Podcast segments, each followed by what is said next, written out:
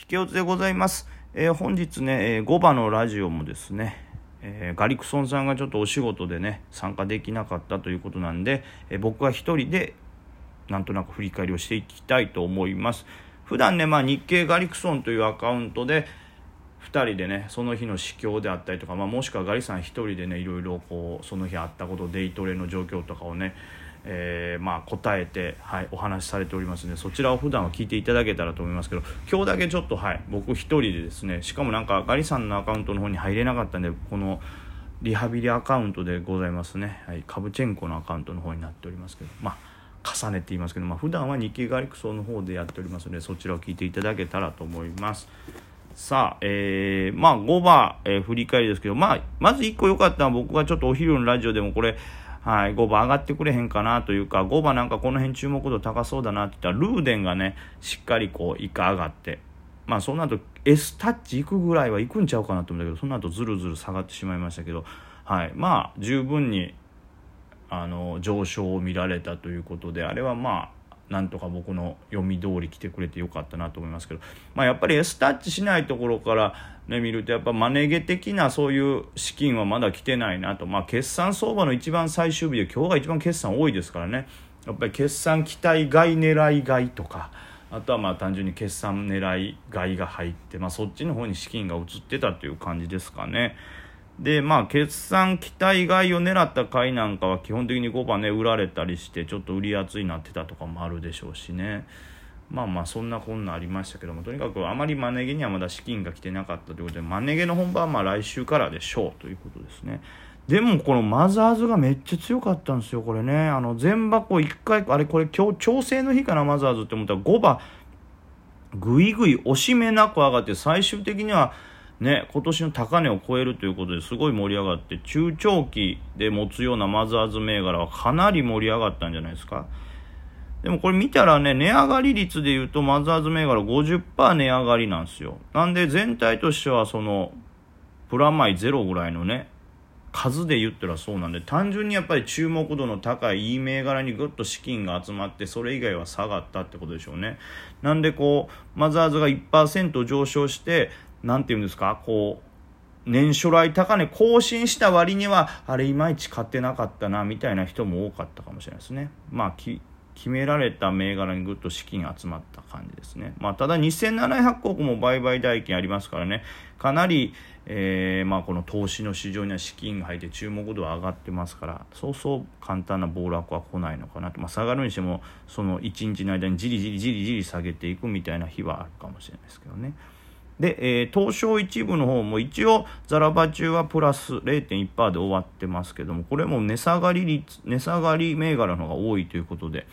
まあ意外に負けた人が多かったってことでしょうね。で買ってる人は結構しっかり勝つと、まあ、こちらも同じく資金が集まった感じ。3兆円の売買代金っていうのもねしっかりしてますね。はい。で改めてまあ決算ですので今日まではマネギは厳しいですけどマネギは来週からということでえー、S 高とかね、到達した銘柄も基本的にはもう、えー、決算ばっかりですね。アライドアーキとかもそうですし、まあ、クルーズなんかもそうですね。アライドアーキ PTS ちょい上げ。クルーズはちょい下げ。えー、あとはアルファクスね、ザ場中に決算出て、それから高決算で、えー、張り付きということですね。それ以外では、まあ、AP ホールディングスのオイシックスと業務提携っていうのが、ちょっと、はい、違う材料でそれぐらいかなあとは本当にとにかく決算か、えー、情報修正ばっかりですね。で夜間のランキングもやっぱり今日はめちゃくちゃ情報修正情報修正が多いとかじゃない決算が多いので決算出たところが元気。まあロジザードなんかもはじりついてますけど高決算かなこれね。であとは、えー、ダイヤホールディングスダイヤモンドエレクトリックホールディングスこれもねすごい。あとは児玉科学これがすごいよ。今期計上を6点、ん ?6.4 倍？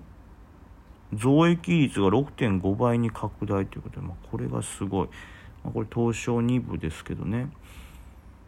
まあ、このいうふうにどんどんどんどん高決算って、まあ、すごいね。36億の時価総額で、ですから、それは跳ねるよねっていう感じですね。はい。えー、まあ、これは寄らないでしょうね。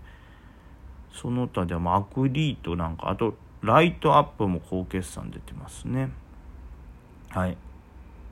あとはこう強行決算でた MTG なんかも再び夜間しっかり上げたいということでまあ最終日ですからやっぱりねえー決算系がすごい盛り上がってますし、まあ、最終日といっても今日引け後に決算出てますから月曜日のトレードまではものすごく決算を引きずってね、えー、基本的には決算高決算出たものとか、まあ、そういう修正出たものっていうのが月曜日ものすごい触られることになると思うんでまあまあまだ、はい、決算の余韻はたっぷりということですね。でまあだんだん月曜日火曜日と経つについて決算高決算出たところはそのこれぐらいだなという価格修正がされていくんでそれが落ち着いた頃から、えー、マネーゲーの相場になっていくのかなと思ってます。いやまあ多いね。だからもうこれだけ決算多いとねこう見てられないとか全部見切れないとか見るのにもかなり時間かかりますから。はい、これは株価にも当然反映されるでしょうから。相当高決算がないとなんか見逃されてあれあんま動いてないな。というか PTS1 枚も売買ないぞみたいなことが起こるとは思います。どうしてもね高決算こんだけ同時に同じ日にあると全部をこう目通すことできなかったり時間かかりますからね。でそれがさらにいろんな人に周知されるというとかなり時間がかかるんでまあ例えば高決算銘柄でも今後こう周知されるまでにこう結構時間があってじわじわと上がっていくみたいなことが、あのレーティングのね上げ方に似たような上げ方したりもすると思います、まあ、レーティングよりかはちょっと早いか上昇幅。はいということなんでまあざっくりとこう喋ってみましたけどもまあ今日はこんな感じでしょうかね。はい。まあ要点をまとめるとまだまだ決算相場ということで。まあ高決算。これが高決算だなみたいな銘柄とにかくあの特に高決算だけでもね上がらないですから。高決算で値段が上がるということは思ってる以上に良い決算だったというねことですから。そういう銘柄も PTS のね、えー、値上がり率なんかを見てもらったらこうさっと分かるんで。それを確認しながら、えー、意外に内容の割には言いやすいんじゃないかなっていうのをピックアップしてね、えー、月曜日から狙うのもありでしょうし逆に悪い決算で売られすぎなんかも月曜日から狙うのもありでしょうし。でもその考えながら、まあ、少しずつ火曜日からねマネ毛の頭にできたらなと思いますさあといったところでもうねこの今から、えー、心霊のねちょっとライブに行かないかなので今日はちょっとお早めにということで、はい、できればねこの何て言うんですかラジオにねお化けの声が入っててくれたらな一番この後もつけ使えてね効率がいいんですけどねなんか。お化けの声でなんか入ってたよっていう方はね僕に、えー、一報いただいたら一番嬉しいかなと思います。なんかねお化けの声で「マーケットエンター」みたいな「大日光」みたいな。な悔しいお化けの声が入ってたいやしかしこうやって見たけど大日光すごいなこれ期待してねなんか買ってた人もいるんじゃないかなと思います